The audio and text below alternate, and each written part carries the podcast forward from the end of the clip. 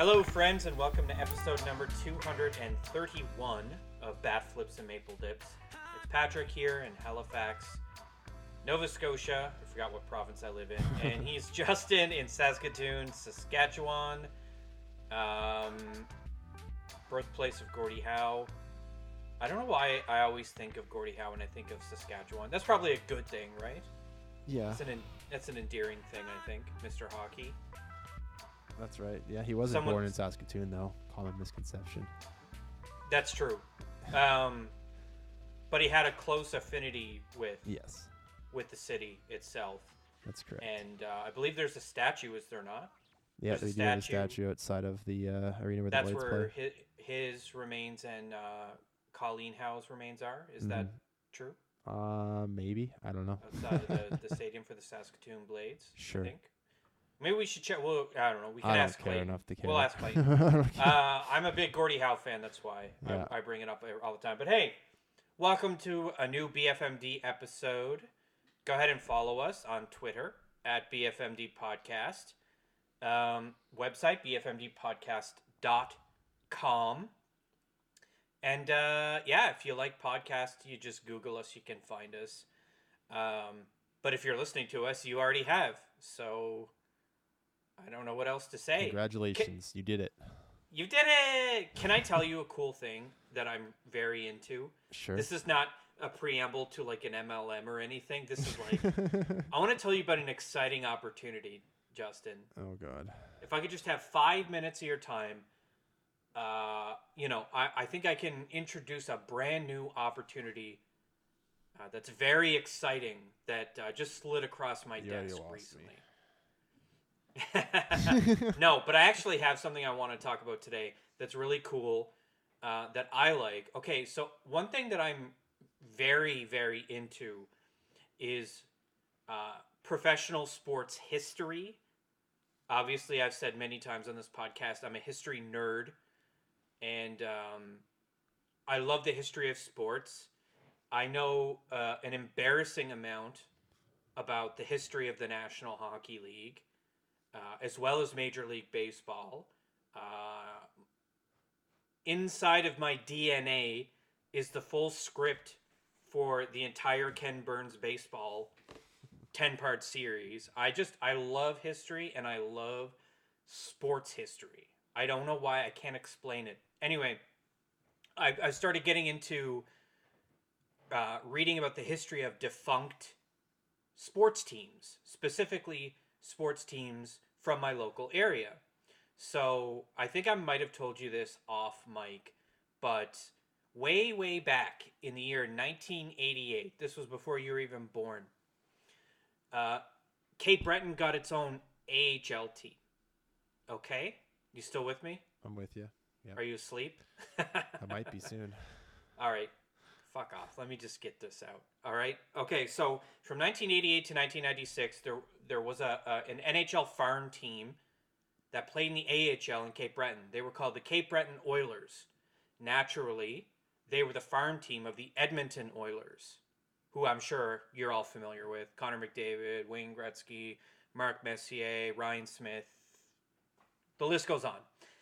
Anyway, so I recently discovered that I could purchase a hoodie emblazoned with the Cape Breton Oilers logo. And I thought that was the coolest thing that I'd seen in a couple weeks. So I bought one. I got myself a Cape Breton Oilers hoodie and I'm wearing it right now. And I just think it's cool because it's basically the Edmonton Oilers logo, except instead of it saying Oilers in that Oiler uh, font, it says Cape Breton in like a kind of different font. And in the background is an orange Cape Breton Island, like the Oiler orange, and then the lake, like the Bras d'Or Lakes, are blue. And I just think it's fucking cool, man. Um, what what do you have to say about that? Nothing. Let's talk about baseball. Man, I just want to talk about something cool, No, that's something fine. that Uh, I'm really it's- passionate it's, about. It's, it sounds like an interesting, an interesting bunny hug or hoodie, whatever you call it out there. It's cool. All Uh, throughout the '90s, uh, there were I think four AHL teams in the Maritimes, and they all folded and moved because the Canadian dollar tanked, and then all of the teams moved around. Now I think uh, Edmonton's farm team is in the USA, and I think maybe the only one that still has a farm team in Canada is the uh, is Montreal Canadiens. It used to be the Fredericton Canadiens, aka the Baby Habs, but now they play in Laval and they're called the Laval Rocket, which is cool because it's named after Maurice Richard. Anyway, we're a baseball podcast. We'll talk about the World Baseball Classic. We're going to talk about Jays news, and then we're finally going to finish our preview. We're going to preview all the outfielders. We're going to preview uh, the spot at the bottom of the uh, the roster, the 26th man, uh, or the 13th and final position player spot. We all have our spicy takes on who that should be. So I'm excited to butt heads with you today, Justin. But uh, you're going to lead us off here with all the news. So uh, fire away, my friend. For sure. Yeah. Well, as, as everyone knows who's been listening to us the past few weeks, the World Baseball Classic is afoot and up and running. Uh, pool play has concluded, as well as a couple of quarterfinals so far. All of the games that were taking place in Asia are already completed. So the teams that made it out of those pools uh, and to Miami are Cuba and Japan. They're going to wait for the winners of United States versus Venezuela and Puerto Rico versus Mexico. Those games will be played uh, tomorrow and on Saturday, and then the uh, semifinals start Sunday, Monday. So this whole thing wraps up uh, on the 21st next week on Tuesday with the finals in Miami. So that'll be over by the next time we chat with you. Or no, sorry, second. I think keep thinking it's Sunday today. So no, never Yeah, mind. Don't listen to me. me. It feels like uh, it should be a weekend. But uh, yeah, Canada finished two and two at the WBC. Um, they were able to uh, beat Mexico, or not Mexico, Colombia and Great Britain, and they lost the United States into Mexico. Um, the United States drubbed them, but we don't need to get into uh, box scores. But yeah, two and two. I mean, I think the biggest thing for Canada was just uh, a lack of pitching depth. It was great to see the Axeman, John Axford, back on a mound. He had a, a, a good performance. Uh, Adam Loewen pitched, and he struck out the last batter that he faced. Um, Phillippe Aumont, who people may remember, he actually was in camp with the Blue Jays pre 2020 and uh, actually quit baseball to be a farmer um, during the during the pandemic. And he came out of retirement and he was throwing 90 miles an hour and he was striking out hitters, and it was pretty cool to see that. So it was, it was really like a a poo poo platter, as you used to say all the time on this show of, of pitchers. Just a complete wild card. You didn't know what you're going to get there. There was a lot of young kids. Um, Cal Quantrill got roughed up. Um, no, no, Yeah. no Nick Pivetta, of course. No James Paxton, who's hurt again. No Mike Soroka, who's still battling back from the Achilles issues. Um, so Canada didn't have their best pitching staff there. Uh, no Zach Pop in the bullpen because he's battling for a, a roster spot with the Blue Jays. Uh, offensively, Tyler O'Neill had a great series. He reached uh, base 13 out of 16 plate appearances that he had. Uh, Otto Lopez had a great series, uh, a great classic Yep. for the as a Jays prospect. Yep. Uh, a few other young prospects did really well. Freddie Freeman ended up straining his hamstring, unfortunately, so he didn't get to play in Canada's last game. But it was great to have his leadership on the team, of course, and I'm sure all, all the young guys who were there were able to to learn something from Freeman and the other veterans like Tyler O'Neill, of course, who's won a couple Gold Gloves in Major League Baseball now. So, um, I don't know. It's it's still Canada's Canada's baseball program is still on the rise. Of course, every year we hear more and more stories about draft picks, um, prospects that are coming up through the ranks. Dasan Brown for the Blue Jays, for example, he was on this team, didn't play a ton, but he got in there a couple times. Yep. So yeah, it was just uh, I didn't watch too much of it. I'll be honest with you. Um, some of the games were on a little bit later in the evening, and I'm an old man, so I go to bed early. And honestly, don't really care too much about this tournament. I like that it happens, Yeah, but it's- it's it's still very much kind of like uh, the teams you expect to win do, like the U.S., Japan, Puerto Rico is always good. I mean, the Dominican ended up, ended up not making it out of the pool play this year, which was a kind of a big upset, but it's Yeah. always the teams you expect to make it that do. So Yeah. Let's I'll say two nice things about Team Canada, and then I'll say two things that I thought sucked. Uh, the good things are, like you said, they won the games that we expected them to win, and they lost the games they absolutely had to win in order to advance. Um, and the games that they lost, they were blown out. It wasn't even close. Uh, the game against Mexico was interesting all the way up to about the sixth or seventh inning. It was Mhm. 3 2. And then Mexico busted it open. Yeah, the pitching ran out. But even though that game was turned into a laugher, Canadians lost 10 to 3. There was still a possibility that they could advance to the next round and it would have required a, I believe like a very precise box score because the United States would have to have conceded uh fifth I think it was had to be 15 to 12 for Colombia against the United States. Yeah, because they had to And they had to give happen. up they had to give up a grand total of 31 runs Yeah. across the entire something like that. It was it was a thing that was never gonna happen. it was never going to happen, but Canada was was not officially eliminated until the end of yesterday's game against like between the United States and Colombia. The United States squeezed out a, a 3-2 win. So they go 3 and 1 and then they get through. Uh fair play to them. So one nice thing I'll say is that Canada was in it until the very last possible moment. Uh, which is was cool. Um, and then another nice thing I'll say is that I agree with you. I think that we're going to see a lot more younger players participating in this in a couple years' time, and I think we'll see more uh, younger players who are making the bigs. And I and a, there were a lot of players who are either hurt or opted not to participate for Canada in this tournament. hmm So, I, when was the last time they did this? 2019. Yeah, it's supposed to be. Yeah, I think it's every four years. So Okay. because last 2026 is when they have they they have the next one to be listed. So I think actually by 2026 this team will be better. Team yeah, Canada oh, will actually be, be be better. Now some of the guys you would hope to be there probably won't be. I think Joey Votto will be retired Oh yeah, he'll be gone. by then. I think Freddie Freeman will probably be too old where he probably wouldn't want to risk injury, especially after getting injured this time. But then again, he's also extremely passionate about appearing in the tournament as a Canadian, as a tribute to his mom. I think they made that pretty abundantly clear Mm, Correct. in all those videos uh, that I will not confirm or deny I cried at.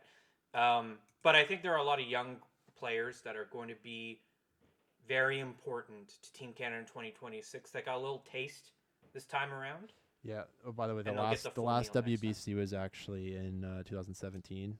Yeah, it was supposed to happen. uh, 2020. It's supposed to happen like they kind of say every three years. Like the first one was 06, and it was tw- 2009. Then it was 20, 2013, then 2017.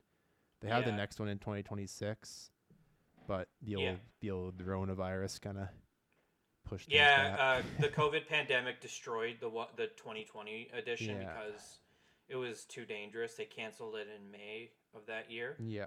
Yeah. Uh, and it was supposed to happen in 2021. But I mean, anyway, that's those are two nice things. The t- here's two things that aren't nice that I'll say, and it's not it's not really directed at anyone specifically. First of all, I have to say, w- when we go back to this tournament, I don't want us to have these Scooby Doo ass uniforms. Yeah, they were bad. Jesus Christ. They were terrible. Them and Great Britain had the worst fucking oh, uniforms Oh, God, amongst yeah. teams. Well, that they just went to like, like Goodwill or whatever and found something and said, "Okay, no, now it was make worse than that, everybody." man. It looks like something you find at fucking Canadian Tire. it was awful. Like the the letters didn't look right. The hat was a different color than the jersey. Like what the fuck's like how do you fuck up a, a baseball hat? Like it was just awful. I think Baseball Canada that logo isn't doing it. I don't think that's it. Have you seen it? It's not terrible, but it's like it's the the maple baseball leaf Canada logo is fine. It was the rest of the jersey. I think it's ass. That's been the whatever. baseball Canada jersey, uh, baseball Canada logo for a while. I see it I every year. I wear it on my hat when I'm umpiring. So I think it's ass, but anyway, that's fine. Um, I but the whole uniform in general this time was I thought it was trash. D minus, F for effort, D minus in execution. I saw the Great Britain one, and the letters started to fucking fall off. Somebody's, uh, somebody was pitching, yeah, so it just said Great Britain or they something were like just that. It was- ironed on probably. Oh my god, they were. Anyway, they we've spent way too terrible. long on this. No, I have one more criticism I want to say, and I've already said it to you a hundred thousand fucking times since it happened. I don't understand why Baseball Canada started a 19 year old with single A experience against the United States. I'll never understand because they it. knew they were going to lose anyway. No, that's stupid. That's a stupid reason. Uh, it was nine nothing or whatever before he got lifted. He had one out. That's right. It was they just they fed him to the wolves, and the game was over before it began. It was such a It, it waste. definitely was. It was over and It it was was- zero zero. it was not fair to that pitcher and they asked too much of him and he got whooped and I thought it was just bad management. It was bad. Sure. They could have done they could have tried any number of different things. They could have done an opener, they could have done anything. I, I don't care enough But- to to care about this. That's fine. You don't have to I don't care whether you care or not. I'm still going to say yeah. I think it was uh, I think it was a, a waste and the team got thumped and you know, it was I, I just don't understand why you don't I thought it was a poor decision. Anyway, let's move on.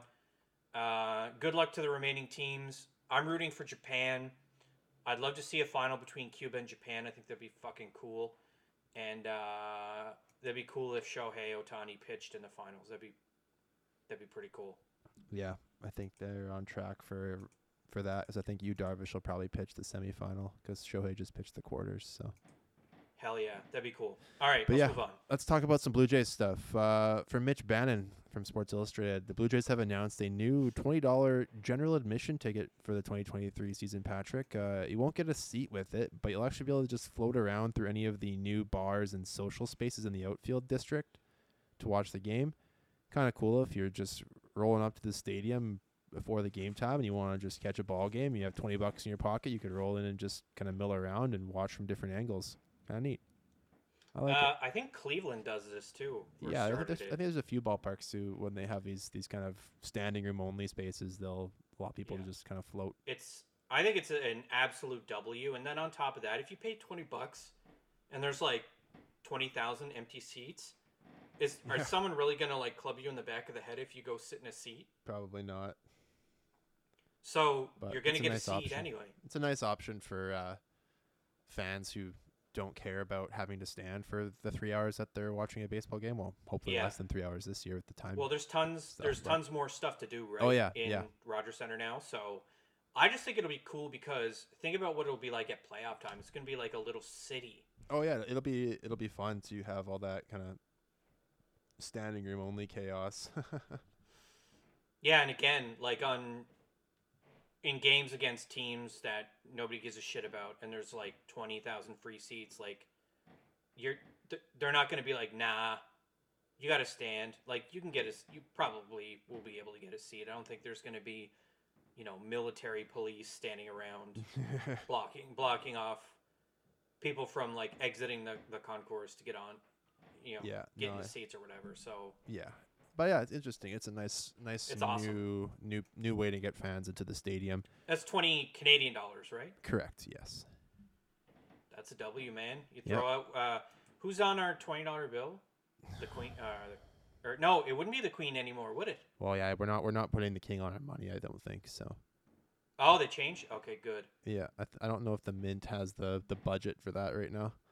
Well, whatever. Eventually, they'll cycle out the money that has the queen on it. Yeah, who knows? They should Whatever. just get rid of that altogether anyway. But I wanted to make a joke about us. You know how uh, the United States has Benjamins and Yeah, Hamiltons. we've got. I wanted the, to make that kind of joke, but we don't even know who's on the twenty dollar bill anymore. We've so got the the Queen E's, the Ellies, guess. if you will, whatever. Let's move the on. Lizzies. Lizzie's in a box. It's all about the Lizzies. Oh, I saw when they did. oh, it's so Anyway, funny. I love Ireland. Anyway, um, Yeah, I don't want to talk about that. Let's just move on. happy birthday to Vladimir Guerrero Jr. He came, returned to the lineup yesterday, which was awesome. Five days late. yeah. Um, congrats to Vladdy and his longtime uh, partner Natalie. They actually tied the knot earlier this month. Uh, Hazel Mae had tweeted that out, so congrats to Vladdy and Natalie on that. Yay. Uh, Bo Bichette had a two home run day earlier this week in Grapefruit League action, and this is from Keegan Matheson, friend of the show, and from uh, MLB.com. Bo Bichette, after his two homer day on what he discovered about himself during last season's late turnaround, quote, I think I found out that I'm really good, to be honest. I always knew what I was capable of, but now I understand who I am, end quote. So, uh, some self discovery going on for Bo Bichette. He has discovered that he is indeed good at the baseball. Do you think that maybe part of what he was dealing with last year was just like a confidence thing? Like Could he be, yeah. maybe he lost himself a little. Whatever it was, he figured it out uh, at did. the end of the year, and we made the playoffs because of it. Yeah, well, I know the Blue Jays have kind of gotten, and every professional sports team now has really got into like the sports psychology side of things, Yeah. and they have people that the players can talk to to help them work through mental issues that they're having and mental health stuff that they're trying to figure out. So, I think yeah, that that could be a part of it. Obviously, we don't know Bo personally, but that's definitely Yeah, something that that I could that I could see being something that led to some issues last year. So, I think Whatever it was, he figured it out. yeah, boy did he ever.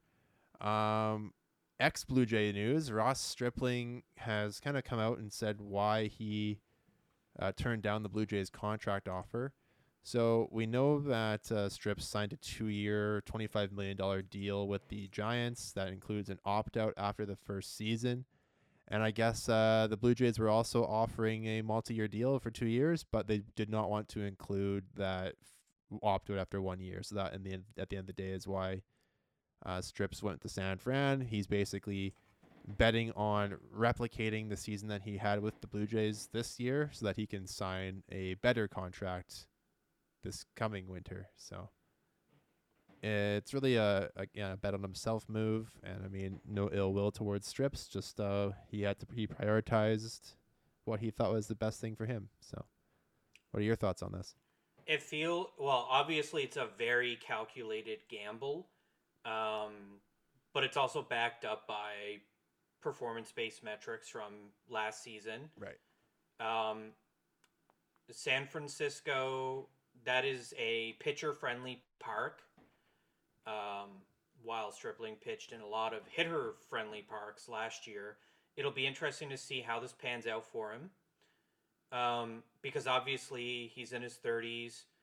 Um, probably was looking for a long-term deal, but he got the perfect contract for him.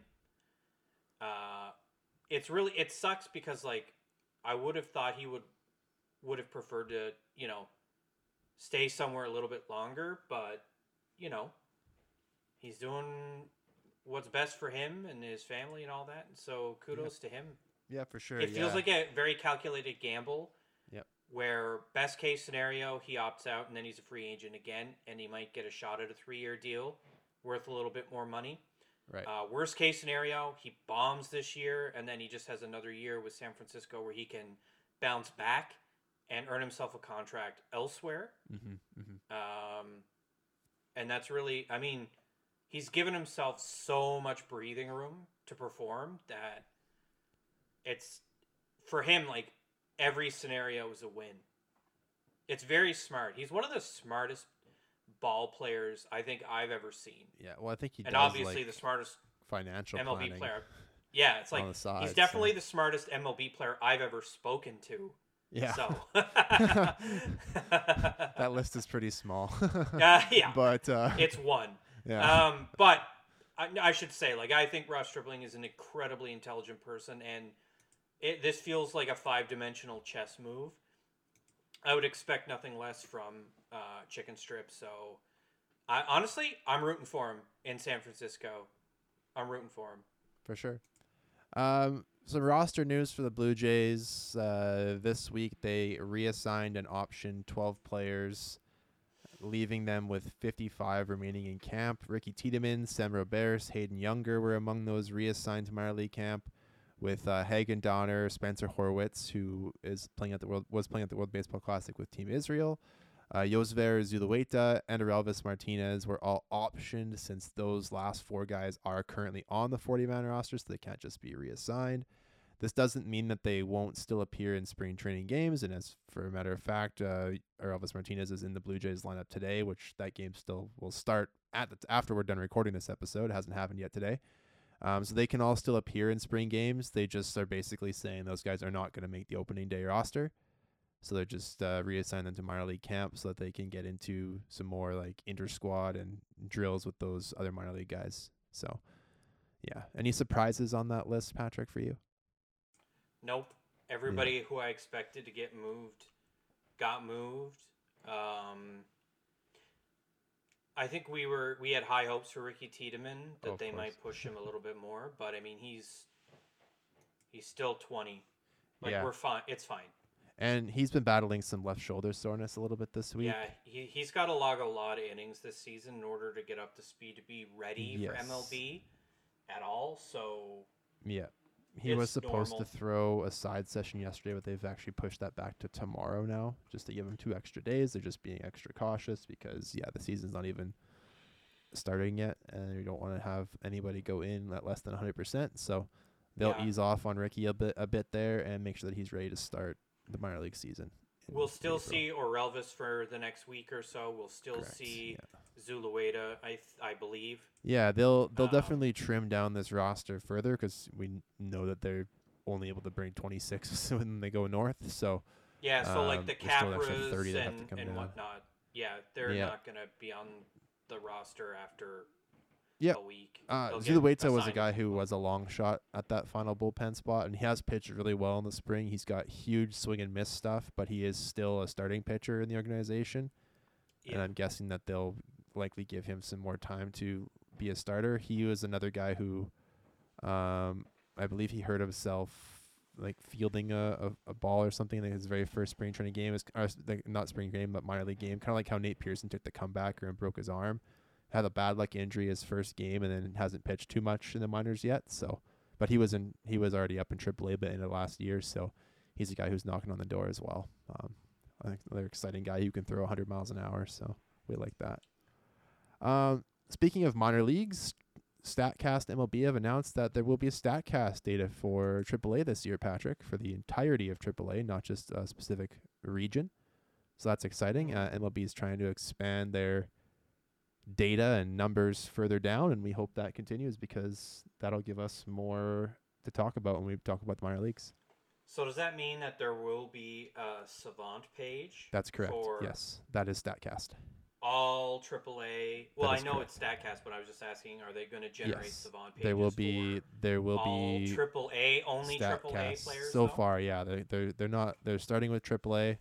There's a lot of there's a lot of players in the minor leagues, of course. Um, so it's gonna be uh it's gonna be a long project, but we'll we'll see how it goes. And they're also adding like some some impact point data for batting, so you'll be able to see where batters are making contact with the heat map on their on the barrel of their bat.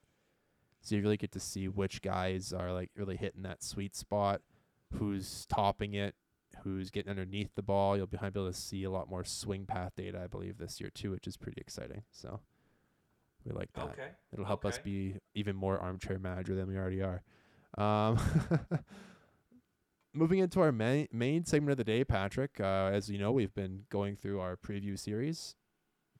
Last week we did the infielders. The weeks before we did the starting rotation and the bullpen. And today we're going to wrap things up in the previews with the outfield utility guys. And then we're going to chat a bit about uh, who could be the final bench bat, the 13th bat on this roster. We're going to start it off at the top of the batting order, Patrick, with George Springer. What do you got for him? Man, I love this guy. George Springer is like the heart of this team. He is. I wouldn't quite say he's the engine of the offense, but it's almost like he's kind of like. What What is the thing? He's the conductor of the train. Yes, but what's the thing in the engine that makes the spark thingy that makes it go? The spark plug. Yeah, the, I Spark, don't know. whatever. I'm not a car know. guy. Yeah, I don't know fuck all about cars, so let's Cargo just abandon vroom. this. Let's let's abandon this metaphor. He's the heart of I I would argue the offense when he's healthy, he is fast. He can hit hard. He's got power. He's handsome. Yeah, I was just gonna say Uh, he's a very good-looking man. Yeah. Um, no, let's talk about let let's look at the differences between 2021 and 2022. Obviously, he played more games uh, this Which past season than he did in 2021. The home runs, uh, the home run per, uh, uh, you know, at bat actually came down a little bit in Right. 2022, uh, but runs were way up. Uh, he hit 25 home runs, 89 runs uh, scored 76 runs batted in, which is pretty great for a, leadoff guy. He stole 14 bases. I think for him, getting confidence behind being able to use his wheels was pretty terrific. Um, and obviously, he's got mad power. He, you know, his slug did decline uh, between the two seasons. Do you have? But- Do you think that had to do with the elbow issues that he experienced all year, where he couldn't really throw? oh yeah, yeah, yeah, yeah. Yeah. Yeah, for sure. Uh, the strike the strikeouts though came down significantly, like a Mhm. significant portion. Uh, he- was 2.5 F WAR in 79 games played. Uh, 2021 in 2022, it was 4.2 and 133. So pretty much a similar pace. Nice. He's an excellent outfielder, uh, although because he's getting up there in age, he's probably going to transition from center to right. Mm-hmm. Uh, he doesn't strike out a lot. He gets more walks than the average bear. Uh, he does not chase. He's got great sprint speed. Um, he's a positive value defender, e- even at his age, even with all the injuries. His whiff rate is way below average, uh, and the average exit velocity last year was down. But I still think he is one of the most dynamic uh, hitters in baseball. I think he, uh, fully healthy, is one of the most dangerous bats uh, in the league, and he's definitely giving me vibes of like a less fast Rickey Henderson as far as what he's capable of doing at the plate. One of the best playoff performers in MLB history as well. So Yeah, get get him He's getting an Series MVP. opportunity to get like three, four uh, plate appearances in a playoff game is like essential. He's our leadoff guy, and he's really friggin' good at it. I think he's third all time in uh, leadoff tacos, I believe so. Yeah. or The- tied for third. Something man, he's very close. can hit bombs. He, I, I just, I love this guy. I think he is great, and I think he still has plenty left in the tank. Oh yeah. I think he will be a Blue Jay for the rest of his career. I would love Uh, yeah, I would absolutely love that. I don't think he gets paid as much though as what he did this time around. I think his next contract will be we shall little bit. see. a little bit less, but we'll have to wait and see. What? How do you feel about uh, George Springer? I love George Springer. I'm ready for the summer of George 3.0. Um, Yeah. Every his first two years as a Blue Jay have been obviously uh, kind of de- dealing with injury a little bit, and last year he battled through the elbow issues. He had to get some some bone fragments removed from his elbow this off season, so should be good to go. He's been playing the field in the spring so far. He's been hitting really well. He had a couple of dingers the other day. Um, it seems like uh, like he's adjusted to right field fine. He's played there a lot in his career, so we love that for him. And obviously, having Kiermaier and Varsho out there is going to make his job a lot easier. But uh, having having this guy in, in the lineup every day, and I mean, he's gonna he, he, at this point he's starting the season healthy, and he hasn't done that as a Blue Jay yet, like hundred completely a hundred percent. I don't think, and now he is, and we love that, and hopefully that continues all year. I'd love to get at least say 140 games out of him last year. He played, I, I think 133 games was fine. He only missed 29 games overall last year, not a huge deal. Nice to get him for 140 healthy games, you know, and I'd love to see what kind of numbers he can put up in that, in that kind I of think stretch. he could hit thirty. I think he could hit thirty home runs. Oh God, I, don't think he could hit more than that if he's healthy. I mean, he was in 2021, like you said, he hit he hit 22 home runs in 78 games. Yeah. He was on pace to hit like 50 plus that year, uh, over the full season. So Yeah, he doesn't have the 50. wheels anymore to steal bases, but we'll still see him he steal stole between 14 10 last year. So I mean, bigger bases this year. The Blue Jays seem like they're going to be aggressive on the paths. I could see him still getting around in, in that double digits mark for sure. Uh, especially as the leadoff guy. He's going to have some chances to get on base, hopefully ahead of the big boppers. So best to see him in scoring position more than not. But yeah, it's he's a, he's the guy you want that's at the top of your lineup for sure. Um, next guy is fun. I love his spray chart. He's like the left-handed version of of Marcus Semien. He or Danny Jansen hits everything for power to to right field for the most part, and that's Dalton Varsho off-season pickup. Of course, we know what he can do defensively. Uh, past couple years, Patrick, 2021, he was worth 2.3 fWAR in 95 games. That was his kind of first season in the big leagues as an almost everyday guy once he came up. In 2022, he played in 151 games and was worth 4.6 WAR, so he doubled what he did in 2021. Hit 27 home runs last year, and everything was either to like dead pull right field, and there was a couple that went to center field, but uh, not a ton of power the other way. He'll still spray some doubles that way and a few hits every now and then, but uh, he's a guy who should benefit average wise from the removal of the infield shifts. So we should see some maybe a bit of a higher batting average. Last year he only hit 235. Um, but I mean he he is going to strike out about a quarter of the time he's at the plate, but that's what you get when you're a power bat. But the biggest thing for him is his defense. He was 99th percentile outs above average last year and 97th percentile in outfielder jump. Arm strength's not huge for him, but he is, does have an accurate throwing arm. And of course, he'll be the third slash emergency catcher on this Blue Jays team as well as he was originally drafted as a catcher by the Diamondbacks, uh, and then transitioned into kind of a center field role. That he also did play some in college as well. So, just an incredible athlete.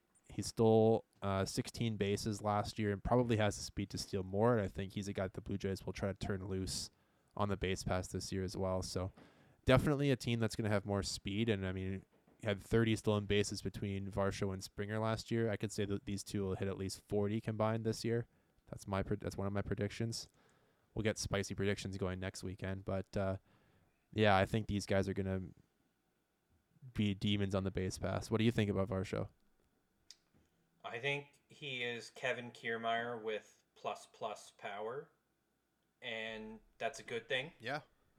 I want to see him use his wheels on the base pass. I, that average has to come up though. That's a that obviously he's definitely aware that it, that's a problem area. If you look at his performance across the whole season, uh, his last like month, month and a half, he wasn't great at the plate, um, but he has the potential. He could hit thirty home runs. It's totally possible. Uh, I'm very interested to see uh, what he does uh, in the off season and, and now leading into uh, this season. Um, my expectations are very high for him defensively. I think he could be. It, it might be like having two George Springers out there uh, defensively, which oh, is man, pretty. I think he's better than George Springer defensively. He is. Uh, well, yeah, but I mean like peak George Springer. Fair. Um, because obviously Springer is a bit older right now. And then between these two and Kiermaier, we the the difference in in defense is, is fucking dramatic. Uh, don't get me wrong, I love Gurriel and Teoscar Hernandez. I miss I'm gonna miss them both. But this is a different outfield now, one that's faster, uh, and equally as powerful at the plate, equal amount of power I don't think we lost anything at all with these players. I just think they're now faster and uh, more reliable in the outfield. So I, I, think we've mega upgraded our outfield, and with all the changes that have happened to the Rogers Center, I think Varsho is is set up to have a career season. Do you think that he'll benefit from the new outfield dimensions in right field? Yeah, yeah, absolutely. I uh, yeah, I can see any any guy anybody who's got power to right center field this year. The Bows, the Varshos, the Springers, even of course the Vladdies who can hit the ball from missiles anywhere. Those guys are going to see an increase in uh, doubles and hopefully some home runs as well too to that new right center field porch where the bullpen is. So it'll be interesting to see how that plays out. Uh, tell He's me about. also going to be hitting in predominantly hitter friendly parks for an yeah, entire and season as opposed to in a the, much stronger lineup than what he ever had in Arizona too. So that'll yeah, help. well him. the NL West has like three pitcher parks. Yeah, that's very true. So Arizona is definitely a hitter's park, but Yeah, but Dodger Stadium is not. uh, neither is uh, the one in San Francisco. no, you're right. Uh, Coors Field is. a hitter's paradise. Yeah, It's like um, mecca for hitters, basically. but I don't think San Diego is necessarily a hitter's park either. I'd have to look at the metrics, but I think Yeah, it was pretty, s- pretty split. But I mean, I don't know. I have high hopes for Dalton Varsho. I, I expect that he will be dynamic in the outfield, and I'd like to see him hit 30. That would be fucking amazing. That would be the best we could hope for. Tell me about the Blue Jays' new starting center fielder. Uh, all right. Um, so we signed Kevin Kiermaier. He is a uh, a center fielder. He's played many years in Tampa. We're familiar with him victimizing uh, the Blue Jays for many seasons. It's an understatement. He is um, a terrific defender. Um, overwhelmingly positive value defender. I have a lot of questions about his offensive performance, but uh, he will be batting ninth, uh, no matter what the situation is, unless he's like pinch hitting for someone who got injured or something. I don't know. I can't think of any other scenario. uh, he only was in 63 games last year. Uh, and he, he did hit seven home runs, which was more than he hit the previous season in 122 games. So uh, double the games, but uh, he actually hit close to double the number of home runs uh, in, in fewer games. So that was interesting. He's got wheels. He is fast around the base paths. Um, Justin, to be honest with you, seeing a decline in his his his walks and an increase in his strikeouts is concerning. Uh, I've always been very uh, concerned about whether or not this signing is going to work out the way that they expect, but he overwhelmingly adds to the defense, which was a, the biggest problem area. I don't know. Is he expected to be exclusively in center field? Yeah, I believe if he's in the lineup, he'll likely be in center field. I wouldn't see a Mhm. reason to put him elsewhere if he's in the lineup, just based on Well- the track record of being a platinum glove winner. Yes, that's true. but Uh, I mean, if if we're missing, I don't. Can Whit Merrifield play left field? Yes, and he will this year. They've already said that uh, Okay. he'll he'll he'll be a he'll be an outfield kind of super utility guy, whereas Biggio will probably spend most of his time in right field if he's out there, Okay, that makes perfect sense. because that's a then. Be- position that Biggio is familiar Well, my with. question is related to the fact that what if Varsho either has to DH or catch on an emergency basis, or is just not available? yeah, Can Kevin I- Kiermaier? y- Because yeah. someone has to play in left field. well, yeah, I, it would probably be Merrifield. But what if Merrifield isn't available? Well, then you probably move Springer over there then and put Biggio in right. Okay. But I Fair know. enough. I think what's that's that's not really something to worry about. No, but I'm I'm just wondering, can Kevin Kiermaier play left field? That's my I wouldn't see why not, but I don't know why you would want to put him there because it's kind of be a waste of his his talents. Yes. Um, He does have 94th percentile arm strength, so he does have the strongest arm of any He's of the Blue Jays cannon. outfielders. Yeah, and he's he's quick. He can track it down. He can throw. Like he's the if there. Yeah, uh, you're totally right. If there is a hole in this Blue Jays offense, it is him, and that's why he'll be at the bottom. Um, he's for what it's worth, he's having a great spring with the bat. It's only 22 at bats, but he's hitting 545. Jesus Obviously, Christ. super sustainable. But uh, yeah, I mean, the power is not really going to be a big thing.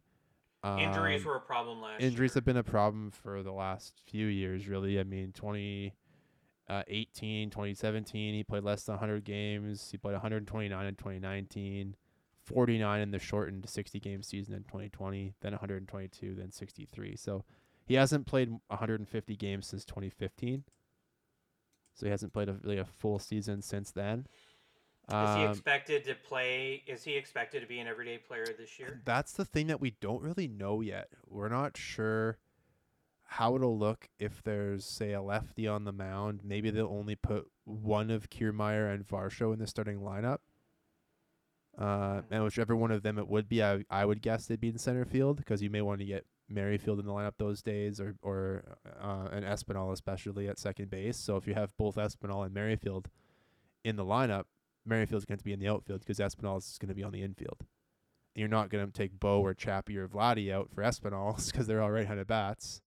So those will be the days where I would guess Kiermaier will likely take the bench because I do believe that with Varsho's pop potential, I think he's more of the everyday player than Kiermaier, uh, more of an all situation guy. So that would be my take on it anyway. I don't know if you agree with that. I'm good with that for now. I mean, it's well, we're- we're just gonna have to wait to see Yeah. what some of these scenarios are. For- for what it's worth, talk about them. Um, Kiermaier did does have pretty much identical career splits, lefties and righties. He actually hits lefties uh, two average points better, but he has less home runs against them. So I mean, it wouldn't. It's not a huge issue. And last year he actually had better numbers against lefties, average batting average wise, but again had zero home runs against them. So it turns into more of a I'm- slap hitter against lefties, which isn't. I'll tell you what it thing. is for me. I'm very nervous about the prospect of having another Bradley Zimmer situation. Uh, it's not going to be that bad. No, it's not.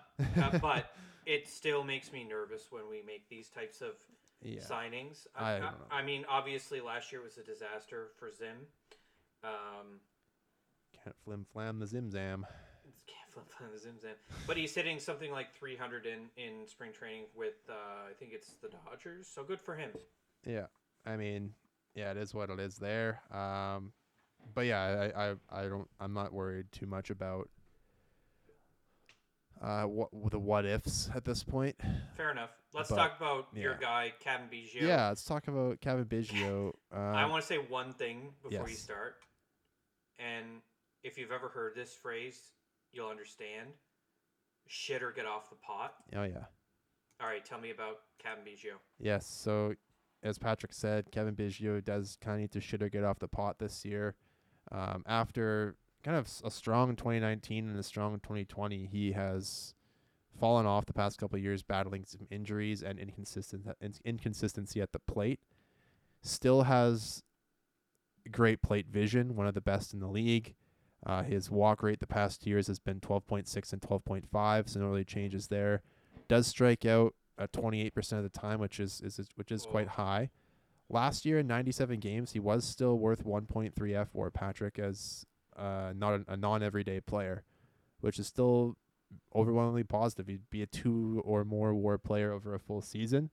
For reference, in 2019, when he played in 100 games after getting called up, he was worth 2.7 fWAR that year. Um, that year he hit 234, which I think is around the batting average we can hope to expect from Cavan Biggio. Last year he only hit 202. There were some stretches where he would hit quite well, and then there were some where he wouldn't hit at all. Even with that 202 batting average, he still had an on base of 318, which is higher than both Kiermaier and Dalton Varsho's OPSs from last year. So make of that what you will. Has incredible utility value, has been playing first base, second base, and the outfield this spring. We know he can play third base, but shouldn't uh, after the 2021 season. We, we know that's not a thing, but uh, does have some power. He's trying to get back to that again this year. Uh, so far in the spring, he is doing reasonably well, Patrick. Uh, his numbers at this point, he does have one home run, and he's got uh, 10 hits so far for a 313 batting average. Uh, would love to see, obviously, the batting average isn't going to be 300 all season, but again, another lefty, Varsho, Kiermaier, and Biggio, who will likely benefit from the extreme shift be not being a factor anymore as he does pull the majority of his balls to right field. Yep. A guy who is fast, 91st levels or uh, 81st level uh, percentile sprint speed and 94th percentile outs above average. Not a super strong arm, but that's the reason why he'll be in second base and right field, as there aren't many long throws from there, or kind of as the I guess third first baseman these days with Brandon Belts now in the fold. But uh, a guy who will likely play in 100 or more games this year, if healthy, probably close to 120 because uh, he might not start as many games, but he'll definitely be a guy who is off the bench or in a pinch running situation as he is a very intelligent base runner. So super important for the Blue Jays this year, and and yeah, it is it is a year a, a prove it year for Biggio as he needs to showcase why he uh, has been so highly thought of in the organization. So that's my that's my two cents on him anyway. I think I agree with with that assessment. I I would add on just by saying that the second base job was his until it wasn't last year, and obviously Santiago Espinal the first half of the season. We've talked about this before many times. Had a great first half of the year. Um, had some struggles in the second half. He got the All Star nod. Cam Biggio, on the other hand, was he had some big ups and downs. I think the big thing with him is he's not getting a chance to, to do what he does. I don't know how to explain it any better than that. He has wheels. He should be able to steal bases. Uh, I think in 2020 or 2019, whatever it was, like before the pandemic, like he was, he was cl- like, he could have been a 2020 guy. 20 home runs, 20 stolen bases. He has the capability. He has the power, uh, or he had it. I don't know what happened, but um, the play vision is just elite. It's it's Yeah. as good as his dad's. It's pretty friggin' good. The problem is he strikes out like he's Teoscar Hernandez, but he he hits like he's an injured Kevin Kiermaier. It's really it's really hard to, to explain. It's like when he gets on a heater though, he's so dangerous, but it's like uh, for whatever reason he just can't get it all together for an extended period of time. Maybe it's injuries. I I don't know. I have high hopes though. Like I Yeah. this is a guy that I believe in, that For I sure. believe he has the capability of being a player that can be relied upon. I don't know if he is a uh, a 750 OPS player. I think that's very ambitious at this point. It's hard to But- say. I mean, with with the on base skills, I mean, if you look yeah, back, but he, it's they- the average. yeah, I know. But even if you look back at uh, the 2019 season, when he when he hit 234, he had a 364 on base and then a 429 slug. That was close to 800 OPS that year, just because of the high on base skills. And yeah, I mean, but we that was only 16 dingers that year too. if so- we're if we want to talk like that, we can go back and look at Lourdes Gurriel Jr.'s Yeah, we can. numbers. You're right. We, never would have traded him in the first place. But what I'm getting at is just like Cavan has all the tools to be a very good baseball player. hmm An everyday he's player. not he's not Craig Biggio, but he's he's a different kind of player, and I think that he has the capability of hitting twenty home runs, yeah. even as a replace or borderline. Honestly, I'd be happy with like 10 home runs and just a bit of a higher batting average because you get him on base and he has that base ring intelligence and skill to make an impact. Yes, he does. I think if he can get it together at the plate, I mean, if he if he hit 240, oh my word, he'd be close to to worth two and a half F war. Oh yeah, yeah, you're right. I 100% agree with that. And I, I and think I think he can do it. yeah, think he I, can. agree. I think because of the the left-handedness too, we will see him quite a bit. I think they'll they'll give him a pretty good run at least to start the season against some right-handers, especially uh, when Espinal doesn't really perform well against righties. You might see Biggio start the majority of those games at second base, Yep. or Whit Merrifield for that matter. But he'll But, be uh, batting eighth. Yeah. Oh, yeah. And that's and there's nothing wrong with that because Nope, if you can all. get if you- with his on base skills, I mean, even last year, only uh, with a 318 on base, it was still 116 points higher than his average. You bring that average up a bit, he could be on base 350 or better, right? It's the potential, like you said, is there. And I mean, you get him on on base before the lineup turns over to get Springer some more RBI opportunities, and the rest is history. So You know what Kevin Kiermaier said recently? He said, "I want to be the best hitting ninth, uh, Yeah. like nine spot guy uh, in baseball this year. I want to, I want to be, you know, moving right, when the leadoff gets the hit. Like I want to be like fucking sprinting the base paths." exactly, and, I, and that's, that's a great it, I'm mentality to have. paraphrasing the quote. It's not Yeah, direct, yeah, but yeah. I mean, there there is an article out there about Kiermaier talking about how he wants to be the best Mhm. nine hole spot, and the idea of having Cavan. I don't know. I don't know if he tries to craft himself like to be a specific kind of hitter, or if he just gets a little loosey goosey and just see what he could do. Yeah, I think he's gonna have to just let it be free. You know. Um, I mean, time's running out. yeah, he's yeah he's he's running out. Uh, I mean, he's he's 27 already because he went to he went to college. He's a bit of an older guy. He's still got this year and next year of, or sorry, two more two more years of, of control. Right, he's a free agent in 2026, just like Vladdy and Bo. So they still the team still has him for the cheap for a couple more seasons after this, for 24 and 25. So there's no there's no rush to get him out of the equation if he's performing well. Can I say one thing, and I want to see if you agree with me or not? Would you say he is the most disposable player that we have highlighted thus far? Disposable in that most trade. I guess I should shouldn't say disposable. I mean, he's the player that I could see us most likely to trade, one way or the other, because while he gives us flexibility, he's also probably the least valuable in terms of performance-based metrics.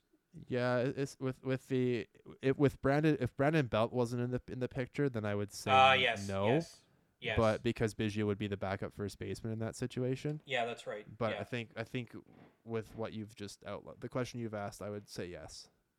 At this point, in this current situation, for sure. Um, I don't think he finishes the year with us. I think he gets dealt. interesting. That's a that's a hot take. It is a hot take. Save it for the podcast. I want you to- I want you to talk about Whit Mer- Merrifield as well, though. uh, Yeah. because I want to do the last thing.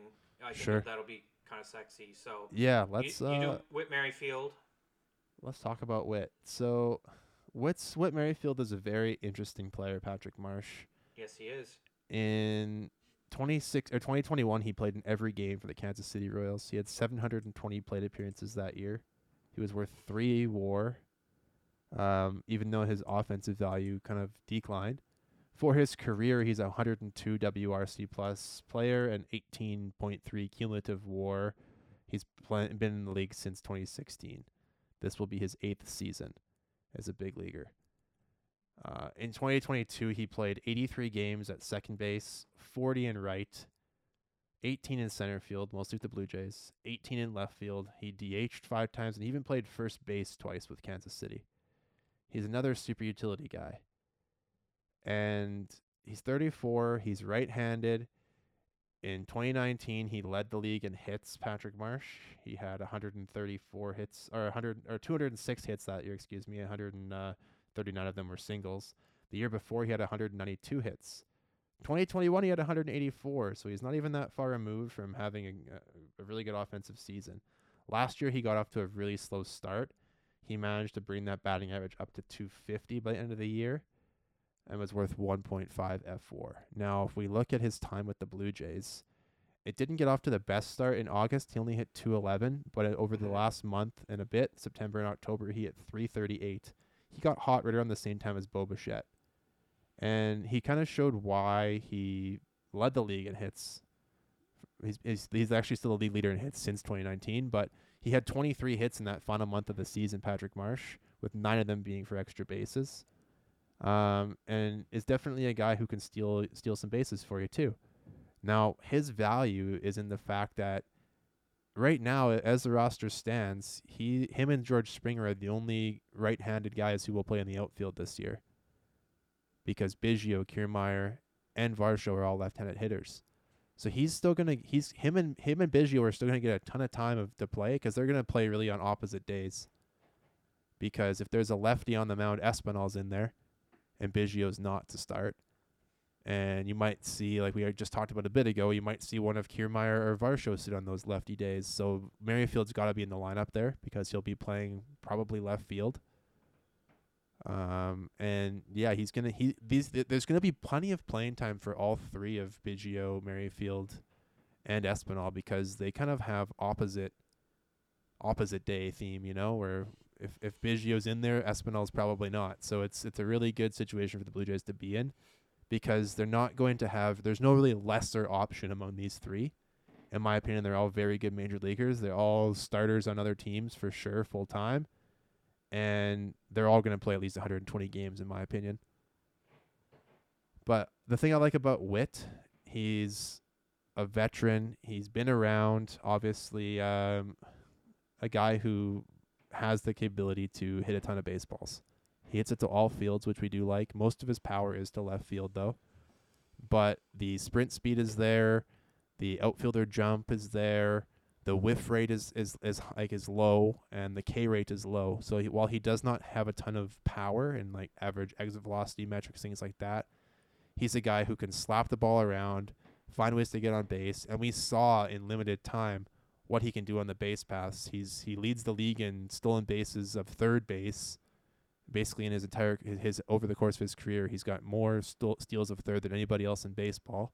He's a very intelligent base runner, and has stolen uh, 45 bases or 40 bases twice in his career. Most recently in 2021, battled some issues last year, but hopefully with him being fully healthy, he's a guy who these new uh, pitch clock with like the only only throw over to first base twice before it's an automatic ball or a balk basically.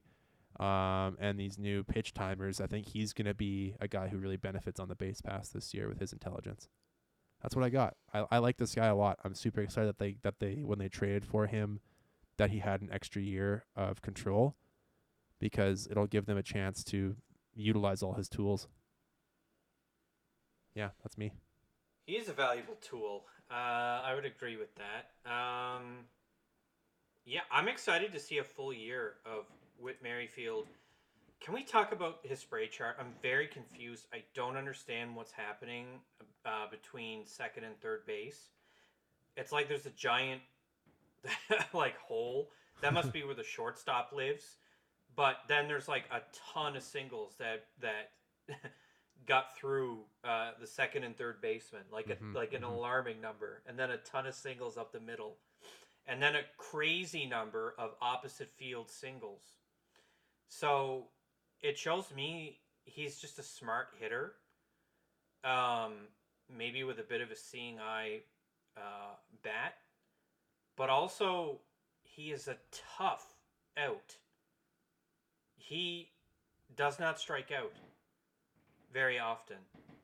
Uh, even though we saw a little bit of a, a, an increase last year, up to 15.5. Mhm.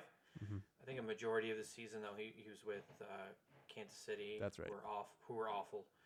Um, the walk rate came up marginally. Um, and while the average declined, I would like to see what he does this year. I, I think the average will pop right back up.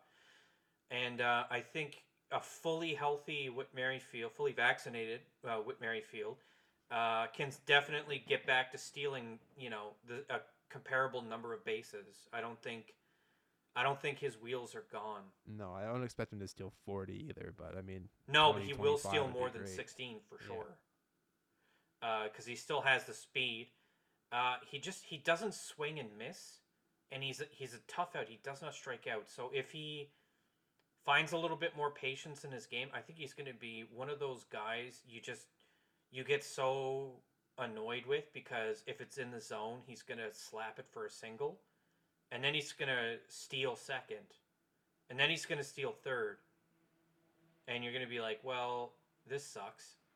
He's just he's a guy I've wanted on this team probably since we started the podcast. I think I've mentioned his name like in our very first like off season where I was like, let's go get Whit Merrifield. Um, and now we have him, and even though he's on, he, you know, he's had a couple of uh, tough seasons. I, I still think. Could you imagine getting a stat line from him similar to what what he did in 2021? I'd I would be Uh, thrilled. yeah, it'd be it'd be outstanding. 97 runs, 74 RBIs, 40 stolen bases. Jesus. For our for our seven hitter? Yeah. Holy crap.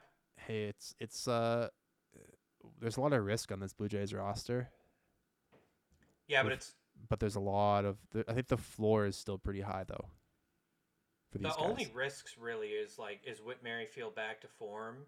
Can Kevin Kiermaier hit better than 220? And then is Brandon Belt healthy or not? And if Yeah. he's not healthy, well then Cavan is just going to be the backup first baseman. Mm-hmm. But uh, yeah, uh, like the floor, the floor is low and the ceiling is like there is really no ceiling for some of these guys.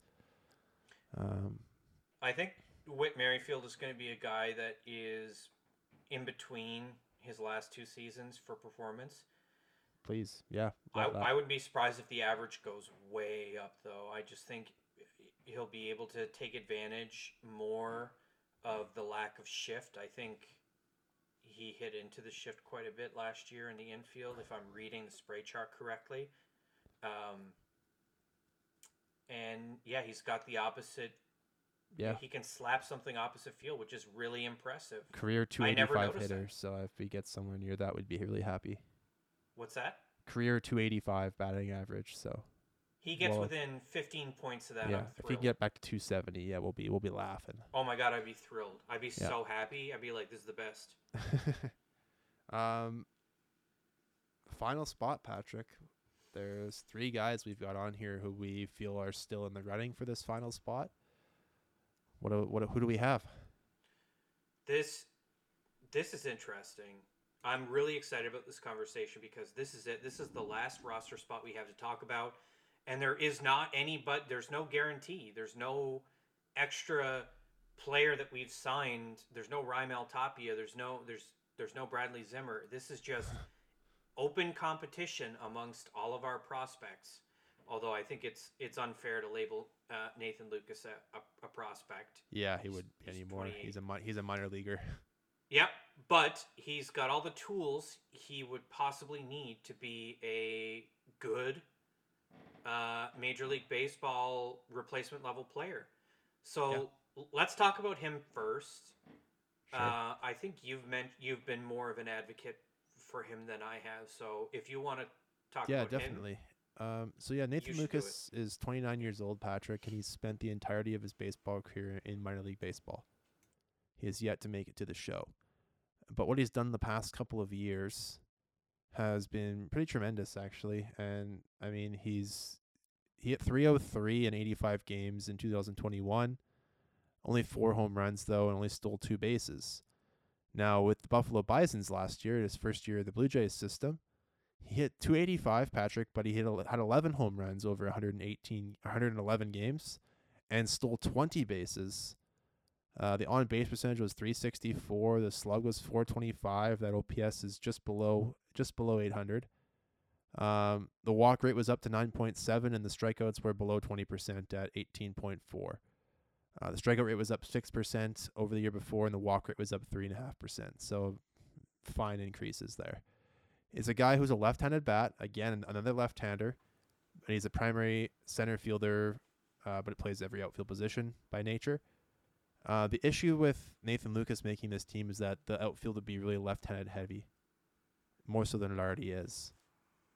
But depending on how the Blue Jays want to construct their roster, if they want another guy who can be an everyday um, outfielder, Nathan Lukes would be the more logical guy to put on the roster for that reason is that is his primary position. He's fantastic in the outfield.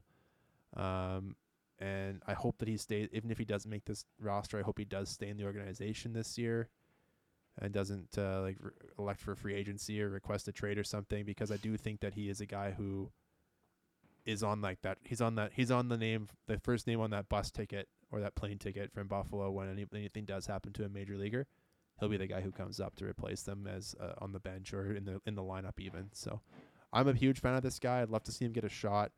Uh, love stories about how guys battle in the minor leagues for 10 years and then make it to the show.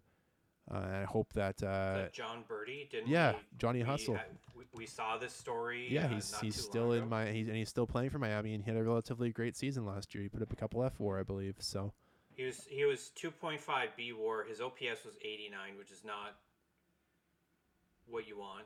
But um, yeah, it's I just because he has no power. But it, Berti also stole 41 bases. Yeah, he's he's got he's he's that he's Johnny Hustle, but uh, New Hampshire Fisher Cats legend.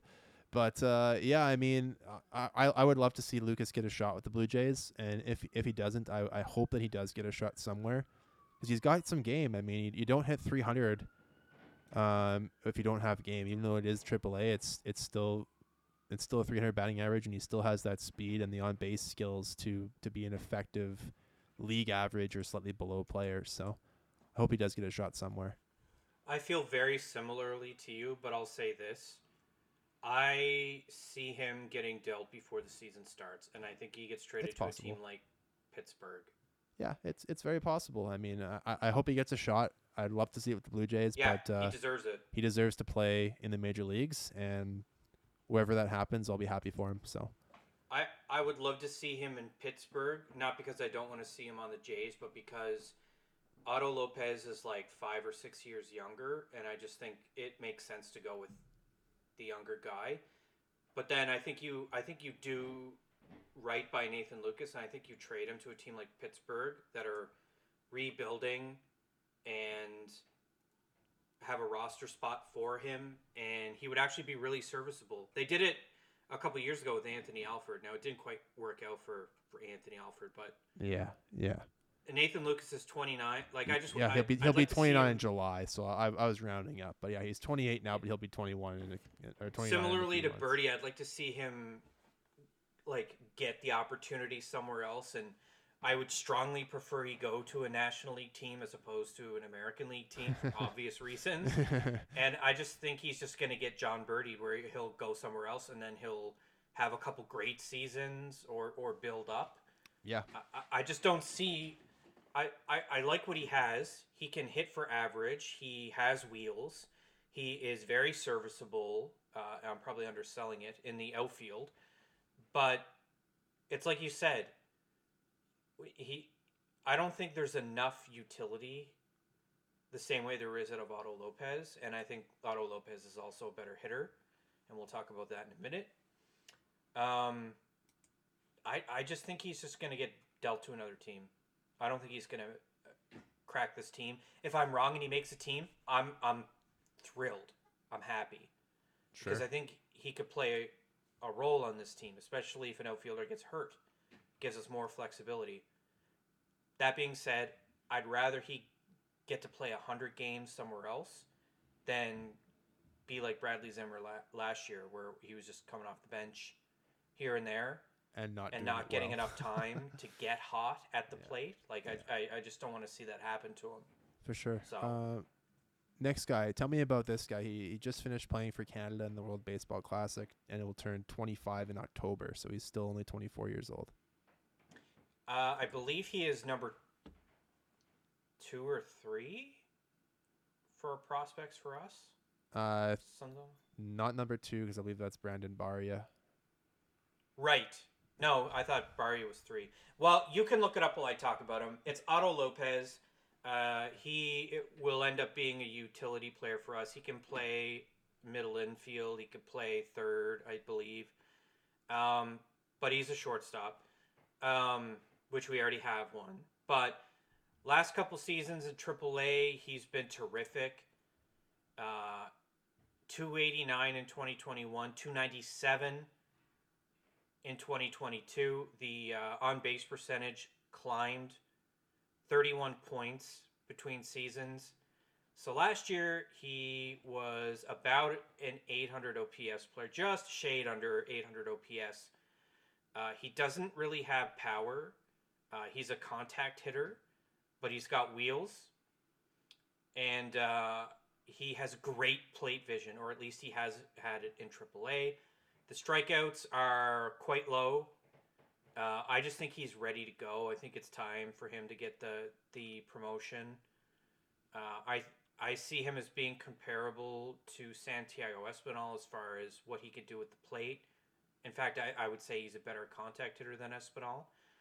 Defensively, I didn't get enough into the the numbers to tell you whether or not he is Santiago Espinal defensively, although very few are. Um, I just like him. I've always liked him. I think this is his time. I think it's this is it. This is the opportunity. He's 25 years old. He he's I you know he's he's got all the tools to be a great bench player, and if he gets more playing time because of an injury, I, feel confident. He's already had a cup of coffee in the majors, and he did okay. So I don't know. I I think this is his spot to win. That's Yeah. just me. And prospect rankings, uh, newly updated here. Fangraphs actually has him at number nine in the Blue Jays system. The only Really? player ahead of him who is older than him is Yosver Zulueta. at uh, eighth spot. He's like six months older than Otto. Everyone else uh, above Otto is younger than him. Pipeline has him actually all the way down at number 14 now. And same situation. Zulueta is the only guy ahead of him who is older uh, than Otto Lopez. So I, I think it's kind of an age thing, and the fact that he's already, like you said, had that cup of coffee in the show. He's been Um, good. Yeah, and I mean he, he yeah, I mean it limited playing time, but uh, had uh, hit 667 in 10 plate appearances. So uh, when he when he, was given a chance last year, he was able to get yeah six hits and, in 10 plate appearances. So we like that for him. Um, yeah, I, I'm- happy with Otto Lopez too. He had a really good World Baseball Classic for Canada. Hit a home run, had a triple, played some good defense. Primarily a middle infielder, but does have the ability to play some outfield as well too. So another utility bat, um, which I I agree with you. I think he's probably got the leg up on Nathan Lukes right now, due to the fact that he does have that utility, and I think if if the Blue Jays kind of keep their roster as is right now, um, their bench bats would be Biggio, um, Espinal, Danny Jansen, and then whoever is this this other guy. I mean, if it's Lukes, I'll give him a, a nice split of two righties and two lefties on the bench. But if it's Otto, it'll give them more utility. So it's hard to say. I mean, we'll, we'll see. Like, like I said before, when we were talking about Nathan Lukes, it's going to depend on what the Blue Jays want their roster to, to be like. If do they want that increased flexibility, then yes, it'll be Otto Lopez. Do they want outfield insurance right away? Then it'll be Nathan Lukes. So Who do you think is the better hitter between Nathan Lukes and Otto Lopez? that's that's a really good question. Um, It's tough, isn't it? it's a tough question because I mean they both had comparable stats last year. I mean Otto played his full year at AAA, outside of a few games at A ball as he was rehabbing from an injury, and then those uh, ten plate appearances in Toronto. Hit 297 in AAA, 114 WRC plus. So yeah, pretty good numbers. His his walk rate's fine at 10%. It's a little bit higher than Lukes's actually. Um, so I mean, uh, it's it's tough to it's it's always tough to compare a lefty to a righty. And Lukes will have a bit more power than than Otto. Not that he has Yeah, a oh ton, yeah. but Otto only hit what like three home runs at AAA last year versus Lukes's 11. Yeah, Lukes has the edge Um, on power and technic. I mean, if you want to Yeah. get really technical, he did steal more bases than Otto Lopez, so he he had Sure. a more opportunity to use the wheels. Otto, in f- uh, I don't know. Otto had comparable stats as far as runs, ribby stolen bases. It's it those, those are kind of a wash. He hit a little bit better for average, and a little bit better, very slightly better with walks, and uh, very slightly better as far as not striking out. Yeah. It's so close between the two of them. It's really hard to tell. I think Otto Lopez's performance in the World Baseball Classic might actually play a factor in the decision, which is kind of It'll help him for sure. Yeah, it won't Oh, hinder him. definitely. Yeah, because I mean, if he if he doesn't go to WBC, he gets into more spring games with the Jays. But yeah. he was a starter for Team Canada and performed well. So He's been good um, in spring training too. yeah, and, and faced off against some some good pitchers in, in in against Mexico and against the United States especially. So he did well against against good talent. Um, the third guy that we're gonna put on this list is really a long shot, but a guy that we're definitely gonna be watching as the season goes along in the minor leagues, and that's Addison Barger. He's currently ranked on prospect lists. Uh, he's number six on MLB Pipeline for the Blue Jays, Patrick Marsh, Hmm. and he is number two on Fangraphs uh, list of Blue Jay prospects this year, behind only Ricky Tiedemann on that list. Now he made it to AAA last year. After starting the season in A ball, he worked up his way through Double A all the way to AAA. So had a really uh, meteoric rise last year, you would say, and really improved at every level. Uh, over the course of the season, 26 home runs, hit just above 300. I mean, it was it was a tremendous year for him. His WRC plus and only 36 plate appearances at AAA was at 192. It was Holy 147 and 200 plate appearances in, at Double A and 149 and two and almost 300 plate appearances in in, a, in high A ball. So did really well at every level last year. Um, his walk rate actually improved as he went up every level, and his strikeouts went down. So it's it, he's, he seems to be a pretty good hitter and plays left side of the infield, primary third base, also some shortstop. Uh, another right-handed bat. Oh, no, sorry, left-handed bat. Excuse me. That, but he throws right-handed. One of those reverse guys. He's 23 and a half. Uh, November 1999 birthday, and was a sixth overall pick by the Jays in 2018. So he's been in the system now for four years. How old is he? Uh, 23. He'll turn 20. He'll turn 24 in November. So uh, later this year. So he's fresh this is 23 just- year old. Yeah, it says tw- year 23 season. Then. Yeah, this is uh this is his fifth full year if you count the if you if you don't count the pandemic because there was no baseball played that year. Right. So this will be his fifth season, but sixth in the organization now. Uh, since he he actually did get into into some complex games the year he was drafted. Um, I mean this this is a guy who the Jays took as a high schooler and he's performed he's performed relatively well. He got off to a pretty slow start his first season. He hit below 200 at rookie ball, but the next year he hit 283. He's improved every year. Uh, the power numbers have improved every year. He, as he's filled out a bit, he's six feet two ten, so he's he's not he's not a super tall guy. I mean, above average height, of course, but for a big leaguer, I'd say just below average. And but I mean, he's a, he's a pretty big dude. If you if you've seen any pictures that the beat reporters have been posting around, he's he's pretty jacked. Um, so yeah, he's he's definitely a guy who takes the the physicality of the game seriously. Um, not a ton of speed on the base pass, so he stole nine bases across all three levels last year. So not a huge speed guy, but as a guy who can hit for some pop, he's got that, that exit velocity. I've, I've I haven't seen any like real data on him, but the video that I have seen, the the ball does come off his bat pretty good. And as a lefty, I mean, we we know we can never have too many lefties in in the American League East because you're going to run into a lot of elite right-handed starters and relievers especially. So a, a guy to watch out for, and we've talked about Matt Chapman, Patrick, being a free agent after this year, and they will it's it's. I would love to see Matt Chapman as a Blue Jay long term, but in the event that he is not, Addison Barger could be a guy who knocks on the door, and could be the Blue Jays starting third baseman in 2024 if if the trajectory kind of pans out for him. So. Um, Probably not a guy who's going to make this roster because they're going to want to get him everyday playing time in Buffalo but a guy who again is one of the first names on the call up list if anything does go go wrong at the big league level to somebody so it's it's interesting Yeah, so he's making this competition more interesting than it should be because really, I think it's a, a two-player race. But Barger is uh, what I he reminds me of Ricky in that he's making the conversation more difficult than it has to be.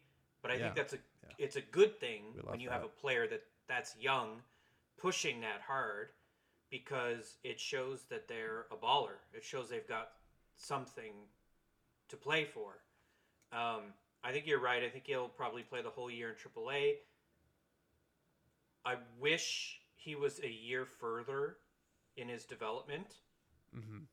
2020 really screwed him over. Really screwed over most minor leaguers, but because we're reaching a point now where Matt Chapman is in his final year, and that that man is going to get paid a lot of money to play third base somewhere. And if we have a Matt Chapman replacement in the wings, we don't have to, you know, pay Matt Chapman thirty-five million dollars uh, because we still got to pay Bo and Vladdy, and I don't know if the money's going to be there to pay Chappie. And Addison Barger may be the third baseman of the future, so the more we see him succeed, the better I feel about the future of the team, not just for 2023, but for the year after that, and the year after that, and the year after that, especially if he's the real deal. So I like that he makes the conversation more difficult. You're right, though. He'll play the entire season in AAA. Um, but I, I wouldn't say that he uh, is outside the realm of possibility of debuting in MLB this season. If it would take a, at least a couple of injuries, but sure can you imagine 24 year old Addison Barger at third base next year? i sure can That's- I can, but it's it's a big risk. So, and I obviously Chappie's going to want big term, big dollars, and I I I love him. I wish he could play here for a million years, but we got to look at internal options as far as like cost effectiveness. I Yeah. just wish Barger was like a year further ahead than what he is right now because I just want to see a full like a hundred plus games of him in AAA to see if this is re- for real. Like if he's like if he's hitting like 400, if he's on an absolute fucking heater two months into the se- uh, minor league season, he's getting called up. Yeah, it's it's, Like, it's definitely like, a 400. possibility. I mean, it Oh, yeah. depends. It depends what who's who else is on the roster at that time, what they're doing. But I would love to see him just rake a AAA this year. Um, yeah, yeah. I think you made a really good point of you need to have these internal competitions and internal candidates because you look at teams who have won the World Series recently, and they've been like the Houston Astros, of course, who did a great job of drafting the Altuves, the Springers, the Bregmans, the Correas. Right? They bring up all these guys internally. You get them on on for cheap, and then you can bring in the veterans like the Verlanders and pay them more money. Um, the Jays are going to have to look at paying Vladdy and Bo in the next couple of seasons, so they're going to need the next wave of internal candidates to come through the system, so that they can afford to construct the roster.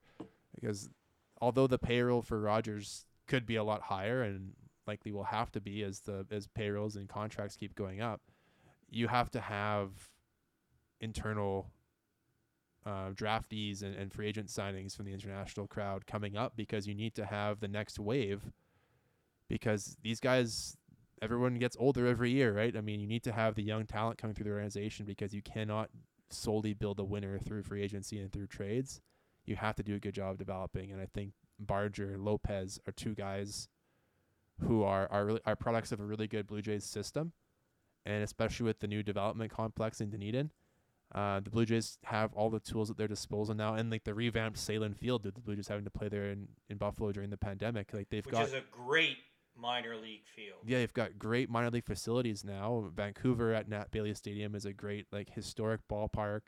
Um, in New Hampshire, uh, in, the- in Manchester, that they have a great stadium. Obviously, the- in, in Florida, they've got the complex. So I mean, and TD Ballpark got some upgrades too because the Blue Jays also played there in, during the pandemic. So the Blue Jays are, in terms of minor league facilities, they they may be the best in baseball right now. Just Oh, it's the been a fact that they quantum leap forward, and you know who's yeah, been at to the helm for that? had Mark Shapiro. Shapiro and Atkins, the same guys that got Yeah. tons of criticism. Yeah, well, Mark Shapiro's behind the renovations to Rogers Center too. He talked Yeah. about from the beginning that, that that was that those were those were things that he wanted to do was build the player development complex, so that we could really have this next wave. I mean, we saw what Vladdy and Bo did without these player development complexes.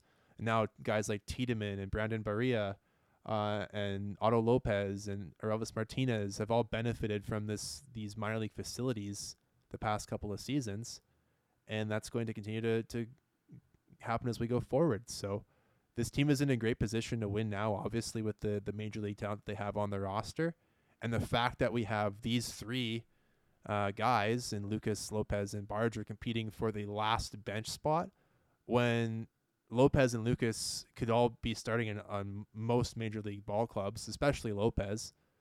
Um, it's it's awesome. It's tremendous. it's very exciting. a part of me almost wants Barger to make this team because I want to see him get reps. But you're right; like it, he's it's got to be AAA. I think it's just, I just, I just want to be ready because I, I don't think we're going to be able to re-sign Matt Chapman. I just don't think the money's going to Yeah. be there, and I hope that people remember how much money this team has already invested in players. Like I know, like Ryu's contract comes off the books and uh, but you're gonna have to renegotiate deals with because Vladdy is year to year until he's a free agent. I know they're done with Bo until he's a free agent, which is good, but you still got the Kirks and the Manoas. You're gonna they're gonna be owed money, and uh, Danny Jansen also the longer that he plays for us also gets increases in his contract until he becomes a free agent. So like we have to figure out are we gonna lock up him? Are we gonna stick with all these guys? Are we to trade them before their free agency? How does it work? So it's like the thing is, it's almost like the theme of this year is all about flexibility. And all three of these guys that we've highlighted here give the team great flexibility. Certainly more than they got last year out of their bench players. Um, I'm really excited because two of these guys are 25 and younger, and they can play more than one position. Um, and I think they can both play third base. Although it's gonna it's Barger. Barger is the third baseman. We it's just I don't know, man. We need somebody's got to play third next year. I'm not confident it's Matt Chapman. Maybe I'm wrong. Maybe he signs an extension right away. I who fucking knows. But yeah, hard to say. We have but, to be uh, ready for, for for every possible scenario, and Barger kind of makes us ready for every possible scenario. So, for sure. I don't know. Yeah. My pick is Otto Lopez. Yeah, I think I think that's the way the I, I would in the power rankings uh, for these three I would put Otto, Lukes, and then Barger third, uh, just because of the fact that they want Barger to probably play every day. Um, between Lopez and Lukes, I have no real preference either way. I will defer to the major league experts that are the Toronto Blue Jays, as I think that whatever decision they make will be the right one to start the year. And we know that if um, if any of either of them struggle or doesn't get enough playing time, or if there's another injury that happens, then the other guy's probably coming up behind them. So uh, having the, the depth in, in that side of things is nice. And of course, you're going to have guys like Spencer Horwitz, who played for Israel in the World Baseball Classic, who got who got some some quality experience there. Who's going to be a first baseman at AAA this year, and if anything were to happen to Belty or to God forbid to Vladdy, uh, he'll be a guy who could come up too, too because he's already on that 40 man roster, so he's an easy add. Um, any final thoughts before we wrap this one up? Yeah, I'm really excited for us to do our, our season preview of what our expectations are for this team as a whole, and then also some of the spicy predictions because for sure I've got some spicy predictions. Yeah, I'm sure so, you do as well. Yeah, just some programming notes. We will have an episode this weekend on Sunday. It'll likely be a, a quickie. We'll cover anything that any developments at spring training between now and then, and we'll probably find something else to talk about that will make it not a quickie because that's just kind of what we do. uh, next week, midweek, there will be no episode. I'm going to a work conference south of the border, so I'll be flying down the good old U.S. of A. for a few days. Um, but next weekend, uh, which will be Sunday the 26th, we'll that's when we'll do our season preview and make some uh, classic BFMD spicy bold predictions that will likely come back to haunt us over the course of the season, but hopefully not. Well, for every season and for the last two, I've had a I've had a spicy one that came true. I had Steven Matz, and then last year I had Alec Manoah. Well, I guess true. that one wasn't too spicy, but it was I was still correct yeah. about Manoah. That's right. Yeah, I don't. I don't uh, remember mine. I, I, can't. I can't remember that far back. I barely remember what I had for breakfast this morning. So. I was also very high on Santiago Espinal, and up until the All Star game, you were looking, like, looking a like, a genius. Yeah, yeah, yeah, But then I started. Then he started to to fade, and that's. But I mean, that's uh, yeah, I mean, we'll make some more spicy ones this year. By then, we'll likely have a better picture of, of who will be that last bench bat as the season, I believe, starts on the 29th or something. So the 30th maybe. I think it's two weeks from today or, t- or yesterday. I can't remember anymore. I, I, the, the, days all blurred together at this point. Time is an illusion. 15 days, buddy. It's 15 sure. days, I think, isn't it? Yeah, I don't know. Time is an illusion anyway. Who cares? Uh, it'll be there before we know it. But uh, yeah, in like 10 days time, we come back for that season preview. The the season will only be a couple of days away then. So we'll get you all teed up for the beginning of the season on in the road in St. Louis. Of course, the Blue Jays play their first 10 games on the road before they come home to a revamped Rogers Center. I'm sure the construction crews are sweating every day trying to get everything done. Um, but uh, no delays have been reported, so hopefully everything is on track. It's a pretty tight construction window when you consider that they're literally still assembling the outfield like spectator areas, and then they have to get the field ready, like get the turf down and everything, and make sure that it's all laid flat and get the infield ready. But uh, I'm really I'm really excited to see what the the revamped Rogers Center looks like. And then of course next year we'll get the lower bowl refurbed as well too. So um, come opening day 2024, the stadium's going to look completely different than it did last year. So I'm pretty excited to see what they do to it. But uh, that'll be it's it for cool. us.